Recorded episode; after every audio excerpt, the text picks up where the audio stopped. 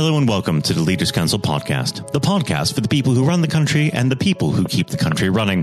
You join us on yet another sunny day here in the capital. I'm Matthew O'Neill, and today, as always, we ensure that we have a variety of distinct perspectives on leadership. First, we're joined by Peter Vujakovic, owner and director of Butfield Breach. Peter, hello. Good morning. Good morning. Thank you for coming on the program today. We might as well dive straight in. What does the word leader mean to you? I think lead by example. I think um, I, am a great believer in uh, cultivating uh, people uh, and, and uh, you know, and cultivating their skills. I think leadership is all about setting the right example at all times. And that, can't expect people to do things you, you can't do. So um, yeah, that, that's what leader means to me. Yeah. And how would you describe your personal leadership style? I think I mean, once we've led from the front, I think it's, it's actually the old adages which people I'm sure read. You you try and catch people doing the right thing, work side by side with someone to show them how to do something, then sort of release them to do it themselves, and, and just make sure you support. But you I suppose we're steering a ship all the time, so experience means that um, you just help uh, steer steer that ship and. Uh, uh, and just treat people in the way they should be treated as well. And I think they return they return it tenfold if you do that. Yeah, yeah. Now let's go back to an earlier point in your career when you're first starting out in the world of business. Was there any particular influence or individual who shaped the way that you lead today? Yeah, I, I, worked in London for some time, and I think I was made a director at the wrong time. And I think um, I think people were putting pressure on. I think that was the wrong way. But I actually, uh, I went to work for a large company called Connells, and um, at a time when they were a bit more individual in their management style, and a, and a gentleman called John Smith gave me a, a chance and gave me guidance. The company also gave me good management training, and I took all that on board. And I think my ethos was that you've always got to try and cultivate people below. That was the ethos at the time to be uh, cultivate people to be better than you. And if you do that, then I think you've succeeded. And that's still, uh, I've taken that on board. And the intention to try and make people better than me if possible. So I think if you do that, you, you, you, you win. You win. Yeah. So you must uh, try and pass it on to your current staff. Mm. Um, do you have yeah, any specific think, mentorship programs or uh, taking anyone under your wing? Yeah, we uh, we take. I mean, there's general sales reading, but also there's the we you know we do a lot of um, tape um, uh, learning, um, psychology, psychological tapes we use so people can understand people and why. So there's this you know gentle, uh, I would say, uh, relationship selling is our the way we do things. Mm-hmm. And uh, you know, we think about Brian Tracy, people like that, where their style sort of suits our manner, and um, we also get heavily involved in the community as well. And I think that's where we, we seem to do very well. I think we, we embraced our town, uh, not just in advertising and monetary terms, but we get heavily involved in all aspects in promoting the town whenever possible. Yeah.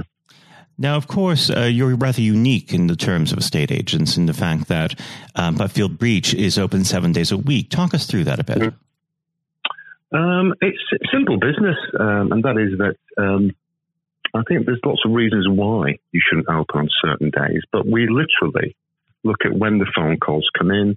It's it's when you run a business, it's all about the numbers, and um, we just we just monitor when people call, when are we most most active, and then we mold the business to match that. Unfortunately, Sunday's are a very busy day for us, and uh, so um, we have a choice, and we can choose to pretend that it's uh, it's not a busy day. But you see, in, in, the environment and the world that we live in, people are working, you know, Monday to Friday, sometimes Monday to Saturday. So we found that we sell lots of property on a Saturday and Sunday. That Wednesday is the funny day, mm-hmm, mm-hmm. but we still have to be open. But um, and it's just, I watched a, I watched a Dragon's Den program once, which I think is a good example. And uh, the gentleman had invented a chip to do with um, slot machines, and um, the chip was in the slot machines and it monitored when the cash went in. But what it told the proprietor was when he should be staffing and what days he was busy. And I took that on board, and it's exactly the same principle here. I think if I was selling fish and chips, I'm sure that I'd have to be open Friday night and Saturday night. So if you're selling property, Saturday and Sunday are crucial. And um, I'm pretty sure the same in car sales and the same in, in, in new home sales. It's Saturday and Sunday when people out their families. So we do very well. So it sounds and, uh, like it's listening to consumer, and it's it's all part of this continued learning process, which of course mm. uh, comes uh, across business and staffing. Um, mm. Now you run a you run a, a, a decent sized team, and of course. Mm. Um, staff and teams are made up of uh, fallible human beings who have their own foibles. Sometimes they're ill. Sometimes yeah. they have uh, issues with each other. When one of these uh, crop up in the workplace, how do you handle them? Mm. Um,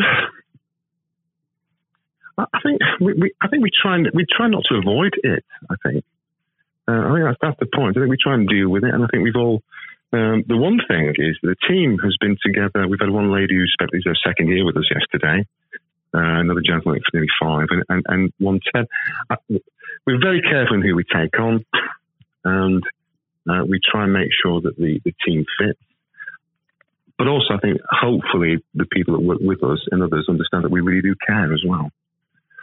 So uh, we're not. I think there's one. I think there's one company. I don't want to mention it. I think the ethos is be prepared to be unreasonable. Well, for us, I think that's we're, we're the opposite of that. I think that mm. you know when there's illness or people are not well or uh, you know, well, I don't. We, have had some um, um, some uh, uh, uh, family issues with somebody of late, and, and we were very understanding and hopefully, hopefully, uh, you know, um, our employees, you know, past and present, uh, appreciate that.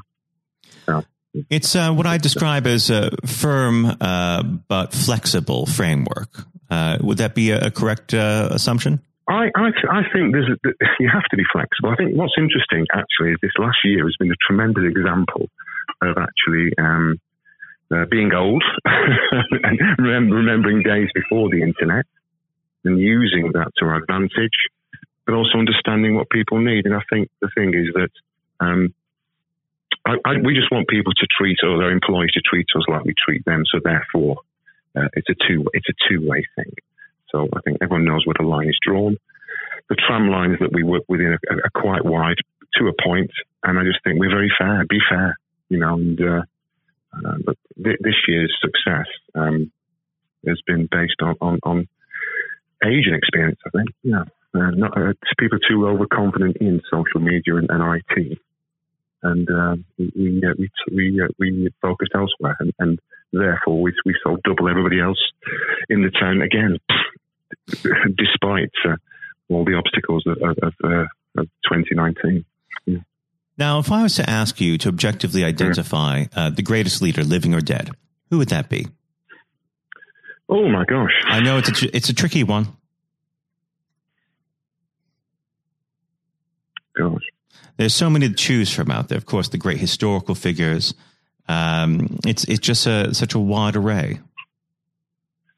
The trouble is, I think some of the I, I read a lot of history. The trouble is, some of the greatest leaders were, were, were very nice people, actually. So, so, so, so, I'm going to be a little bit careful about what I what I, what I say, and you've got uh, everyone's got their um, Achilles heel, haven't they? Or, or a thing where that's, that's an awful question you've asked me there because. Uh, well, of course, with, Nelson with, had his, his Achilles heel, which was Emma Hamilton. Um, well, I, I think, it doesn't. Well, I think, it doesn't detract from his his achievements. No, I think if you look at people like Napoleon, I read a lot of history. In Napoleon, Alexander mm-hmm. the Great. I used to read a lot of history as a boy, and um, those sort of people that were very driven. Mm-hmm. And I think that's the one thing that you do need, uh, and hopefully we've got, and that's drive. Mm-hmm. And uh, whether you're driven to the right thing or driven the wrong thing, I think to be successful in business, waiting for things to happen means that things happen to you. As opposed to what we do as a business, that is we, we look at the numbers, look at what, and we make some decisions and act on it. You know, you know, I think I was taught um, what are the possible solutions. And this is I put this down to, my, um, to one of my mentors, John Smith. He always used to remind me John Caldwell Smith to get his name not John. He, he said that what are the uh, what are the uh, what are the possible solutions? What's the right solution? Okay, let's get on with it. And and, and we have that as, a, as an ethos here. You know, so uh, as opposed to uh, you know what are the possible solutions? Then let's have ten meetings about the possible ones, and then nothing gets done. Mm-hmm. And uh, that seems to be um, an issue with some. Uh, I don't know. We, we we deal we interact with a lot of local government on occasion. It seems to be that's the ethos where you know things are, uh, are put back to tomorrow and the day after, and then another meeting, and things just don't get done. I think here we have to act. I think probably some Victorian values actually. I think that was a bit. Uh, not cavalier, but I think in the Victorian times it was a similar ethos. You know, what, what do we need to do? Let's get on with it, sort of thing. So, mm-hmm, mm-hmm. Yeah. Well, unfortunately, our time together is very quickly drawing to its close. But what does the next mm. 12 months have in store uh, for Butfield Breach? I think more of the same. I think our success has been um, good work ethos. Uh, do not rely on the internet. I think the internet and social media have created a bit of laziness. Mm-hmm. I think if the telephones had been created after the internet, I think we'd all be in wonderment of it. Mm-hmm. I'm talking to you now, and I can hear your voice, which is wonderful voice, well spoken, and uh, uh, it doesn't come across if you typed and sent me this as an email today. So I think uh, more of the same, listening, listening, asking questions, and and, and uh, working hard. I think that's uh, I think that's a secret of success. I think the secret of success, yeah, is, is, is those things. Yeah. Well, Peter, it's been an absolute pleasure discussing leadership with you, and I very much look forward to speaking with you again at some point in the near future. Uh, Peter, thank you. Thank you. You, you, you, you dealt with me very well. Thank you very much. uh, that was Peter Vujakovic, director of Butfield Breach. And now, if you haven't heard it before, is Jonathan White's exclusive interview with Sir Geoff Hurst. Uh, we're now joined, uh, though, by former England footballer and still the only man to score a hat trick in a World Cup final, Sir Geoff Hurst. Uh, thank you very much for coming on today. Uh, You're welcome. You're welcome. Good afternoon. Uh, and perhaps I should uh, start and get it over and done with. I know you must be bored with it, and you've probably been asked a thousand times. But when you got out for a duck playing for Essex, Geoff, what was going through your head at the time? well, of course, that's not one of the most asked questions I get oh, there, are one or two people who are very familiar um, who, who, do Google me realise that I did uh, score nothing for Essex. Uh, my only game for Essex first team when we played against Lancashire in Liverpool, a place called uh, uh Aigburth in in, uh, in, Liverpool, many many years ago, 1962, I think that was. So I didn't. Um, yes, I, I, didn't really feel it at the time. It was lucky to be playing. I guess there one or two injuries. Um, but the problem that I had was was really messing about between the two sports. That was very detrimental to me uh, over that period of hmm. time, mm. being stuck between the two sports. And I think uh, for those that uh, don't know, there's a there's a, another world that might exist where um, Sir Geoff Hurst was a, a first class cricketer and not perhaps a, footballer. But um, whether it's business or cricket or, or football, obviously the importance of leadership it can't be understated, no matter what form that comes in. When you were at West Ham, uh, Geoff, and when um, Ron Greenwood first uh, uh, came along, he made obviously some pretty radical changes. Was this a man that genuinely inspired confidence uh, the first time you'd meet him? Absolutely. I mean, he, he was simply a, a fantastic uh, coach or teacher, if you like, of football. And uh, the, the quite always mention when we talk about Ron Greenwood, Harry Redknapp, who was played under him and has been very successful as a player and, and the manager over many, many, many years. He um, he's come across many coaches, of course, and managers during his time over years, I guess. He would still say that Ron Greenwood is the best coach he had worked with. He'd worked with. So you're very fortunate. I think you, you, you think you're lucky when you come across if you have a great teacher at school and uh, a great coach as we had in Ron Greenwood and of course a great manager in Sir Alf Ramsey. So to come across people like that of that caliber can have a huge influence on your your career, of course, and, and then your life, and that's that's quite purely the case. Absolutely. And in those early days um, at West Ham, uh, with with a manager obviously like uh, Ron uh, there, it's also important to have uh, uh, confidence with your other players, and of course they become your friends. Who did you look at to at the time uh, when to inspire confidence in yourself? Was it more? Was it Peters? I think probably. Well, I was very fortunate to play with the caliber of the players I did. Again, again, extremely fortunate to play with you know, the captain um, of England and West Ham and Martin Peters.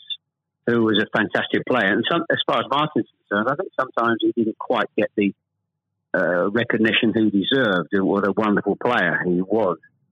In terms of inspiring confidence, I always probably say that the biggest influence uh, for me, I guess, would, be the captain Bobby Moore. Although he was only uh, about eight months older than me, he graduated through the system probably three or four years earlier. He played for England in 62, four years before the final when I played. And so he, he was more looked upon him more as a senior player, if you like, not as a, a guy with the same age group as me.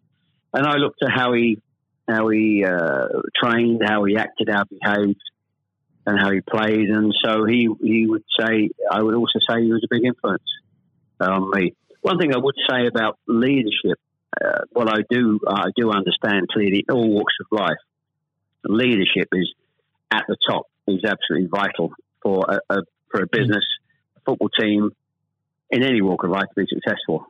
And it's quite evident. I was in the motor trade for a long time as well, selling car warranties to car dealerships and you could almost tell when you walked into the business, uh, in a, many of the car dealerships, you could almost tell from the moment you walked in by initial reaction, people came and welcomed you, that the business was well run or conversely not well run at all. And so I understand the, the, the value and quality of leadership, and that's why I'm very fortunate to be involved in my career in those early days with two two great leaders in, in Ron Greenwood and, and Alf Ramsey. Absolutely, and um, uh, since you've already uh, brought him up, uh, Geoff, I think it'd be remiss not to go a little bit further with that. But obviously, uh, after uh, at West Ham, your uh, playing came to the attention of South Ramsey. Now, there's a man I'm sure when you walked into a room, you knew who was um, in charge. When it came to managing that England team, what was his style like, Geoff? Well, one thing, the first thing I say about Alf Ramsey, he's probably over my life the most powerful influence who had on me um, as a person.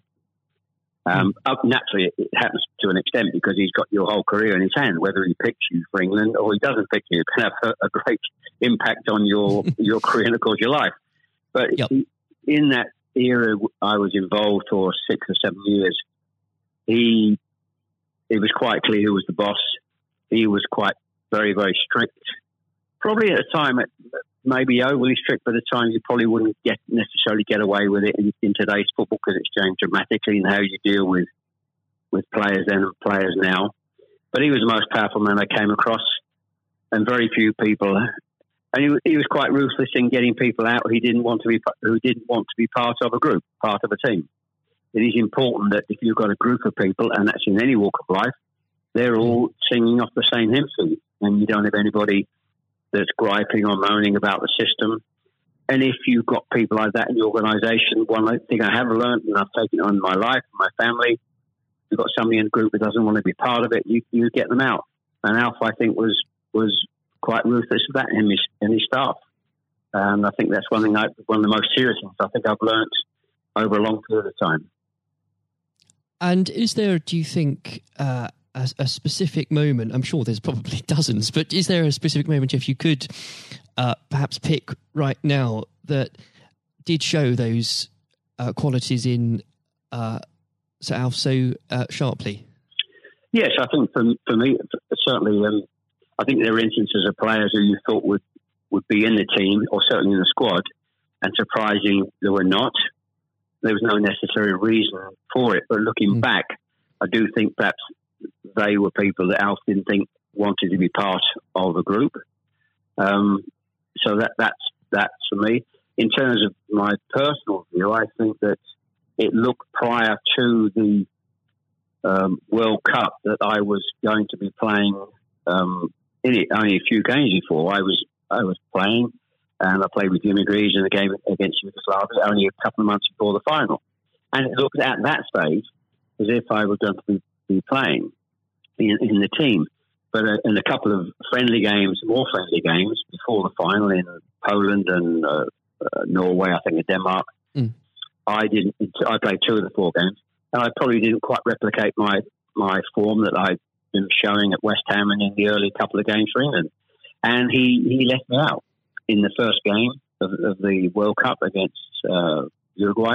He started off with Jimmy Greaves and Roger So I, hmm. I, had an impact of thinking I at that stage I, like I was going to play, and didn't start because of just a lack of form. I didn't play quite well enough to justify my position, and somewhat fortuitously, I only got back in the team because of a, a nasty gash to shin um, on Jimmy Greaves's leg.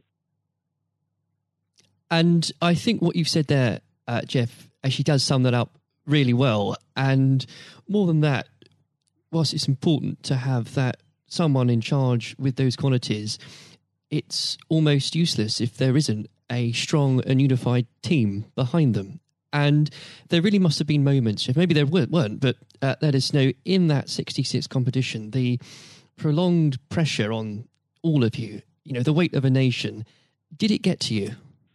Oh, not for me personally, no. I, I think, and I don't, uh, not for me, not for a second. I think mm. I was just happy to be, you know, be involved in the squad initially. Uh, not at all. I didn't. You're not aware of the magnitude of the occasion, really. Looking back, out, mm. So I never really felt people talk about pressure a lot, and it's there, and people players talk about people talk about it in life. I didn't really feel necessarily feel any great pressure pressure during the time I was there.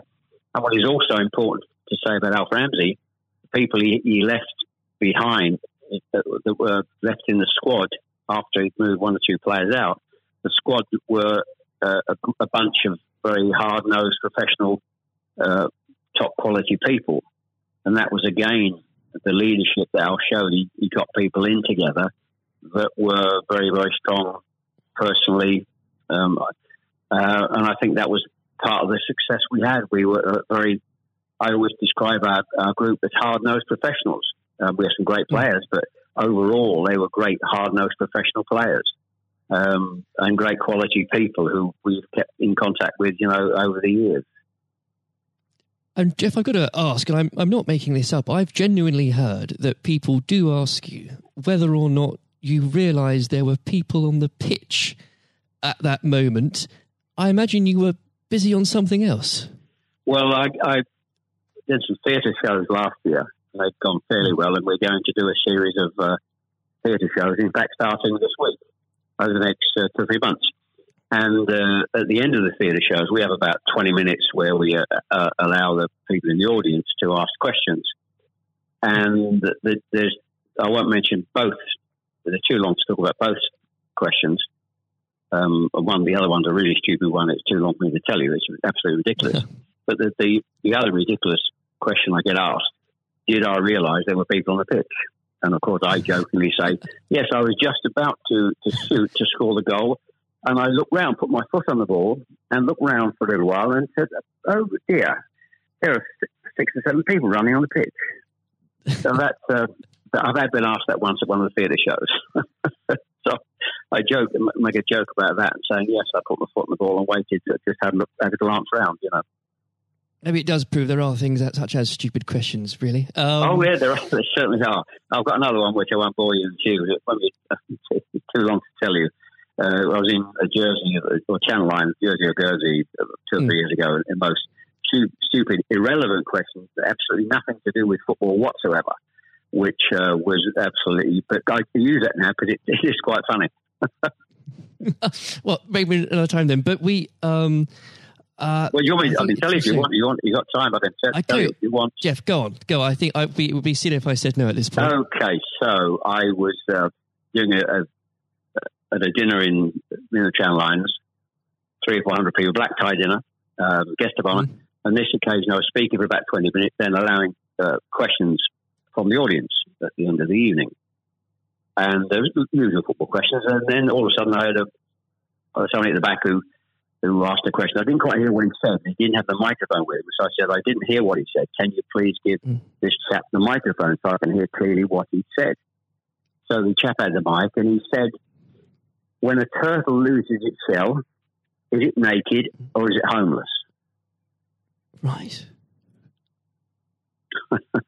what, what, a question! What a question! Uh, I think that would be in, definitely in the stupid category, wouldn't it? So we had a laugh about that. Is, uh, well, uh, and we, you've got to have a patient of a saint, I think, sometimes to put up with well, things no, like that. but then again, I found it amusing. I just found it amusing. In fact, some of the audience found it highly amusing as well. So it did. Uh, um, it did make again, laugh that day. Put, if you can put up with my questions, you can probably put up with uh, anything. Um, but there, there, would have become a point, though, um, Geoff. I think um, you, you, were a young man when this happened. When you must have realised that people, teammates, began looking at you for leadership. Um, is that something that occurred to you, or did you just realise that by by one way or the other, people actually begin to look up for you for inspiration? Well, possibly. That's never really struck me until you've actually mentioned it now. Quite frankly, it's a new a new question. Mm. Does anybody look up to me? I'm sure perhaps uh, there are there are people who pay you compliments of, of uh, fans of, of, West Ham and uh, Stoke, and of course in, uh, England fans who um, I, I, think probably it would be very immodest of me to to suggest I, I, felt that somebody was looking to me for inspiration. Um, well, you, but, you, don't but, uh, have to, but I will. Uh, well, it, it's, it's, okay for a third party to do it. Uh, perhaps, um, perhaps that may have been the case over the years. Uh, people look at you and um, uh, maybe uh, it has a, a helpful effect. but I do think you, you how you behave and set examples on and off the pitch is people must realise that that's, that has an influence how you react and behave mm. to, to situations on and off the field. Surely, probably has an impact to younger players coming in into the team latterly. Um, yeah, and and with that, looking at um, uh, football today, uh, is there anybody that you think, particularly on the field or the sidelines, that strikes you as someone with um, those qualities that you could identify in a in a natural leader? Um, well, a, play, current players, you mean? Oh, players, managers, anybody that uh, you look to today, really? Well, I think some of the outstanding. I think the, the, the best example about a, a leader and at the moment is is, is uh, Klopp at Liverpool. Mm. He has been absolutely fantastic to uh, acquire the players and get them to their attitude is absolutely fantastic. They're great players, but there's more than just being good players in football. It is have a good player with a fantastic attitude and their willingness to work for each other and the team is absolutely outstanding. Hence these unbelievable results. There are, you know, and the great players not always succeed as, as individuals or probably even uh, certainly as a team if you haven't got the right attitude alongside it. And they're probably, and that, that comes through the leadership. That's not just luck. Absolutely. That's, that's absolutely leadership. He'd be the best example, of course, in, in football terms today. Uh, e- easily, easily. And of course, but going back not that long ago, Alex Ferguson, who just absolutely, mm. you've got to take him as the first example because Klopp's only done this over a period of time, a short period of time. But if you look at the 25, 26, 27 years that Alex Ferguson did with Manchester United, and subsequently since he's gone, how they've they are not doing so well. He's the best example of management I've seen. We've seen, we've probably ever seen, and I don't think anybody will see the light of that kind of leadership again. It's absolutely astonishing, astonishing. And do you think? Could you imagine uh, Sir Alf or even Ron Greenwood managing teams today? Yes, I think so. I think yes, uh, no, hmm. no question at all. I think they uh, Ron Green was yeah. Well, the, the answer, straightforward answer is yes. Um, good they, answer. the straightforward answer is yes. I can elaborate as much as you want, but the straight answer is absolutely categorically yes. Uh, and with um, I know uh, if we could talk about this probably for the next hour or so, but um, I'm conscious of the um, time. Um, looking um, back uh, through your um, playing career, perhaps especially um, your time uh, for England, who was it uh, that struck you more than anyone else on the pitch uh, that displayed qualities of not just leadership but uh, companionship and and level-headedness that you think that have stuck with you all these years later? Well, I think we were, I was very fortunate, and I wouldn't pick any one player out. I think looking at that. So many. Yeah, so many, and that's why we were successful because we had so many um, showing all those qualities that you just mentioned uh, throughout the team. I think that that was outstanding, and uh, uh, and it's an opportunity to talk about uh, all of them in, in that breath. And there was nobody, and going back from an earlier earlier question for me, that um, all hard nosed professionals, good good teammates, Mm. good socially, and that's why we kept in touch with each other on our golf days every year uh, up until about five years ago. Of course, with, with the uh, sadly dwin- Yes. dwindling numbers, we we still got on. Our wives got on all together. All those years later, it didn't just finish after '66. That reunion, that camaraderie, that team spirit, Mm. um, uh, getting on with each other lasted for, for a long, long, long time.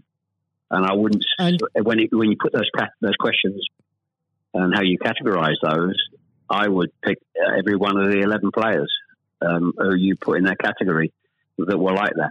There was nobody else; they were all outstanding, and I think that was a big part. I can't stress how big a part that was. And I've said that many, many times for the success of the team. We had some great And players. it- we had some great players, of course, but without the attitude alongside that, going back to an earlier question, you we wouldn't have been as uh, ultimately ultimately as successful.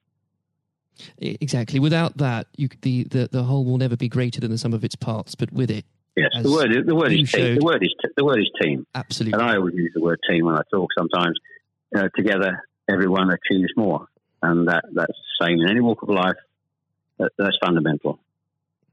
And uh, lastly, uh, Geoff, looking if, if you were to uh, give advice, and whether this is in sport or business or indeed any other walk of life, what would you identify, if you can, as the key tenant uh, that you can't go without in terms of leading a team, no matter what that team is?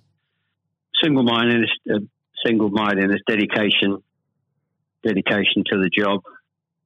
Um, thinking about that that that role, that job in leadership all the time. It's a huge part of your life.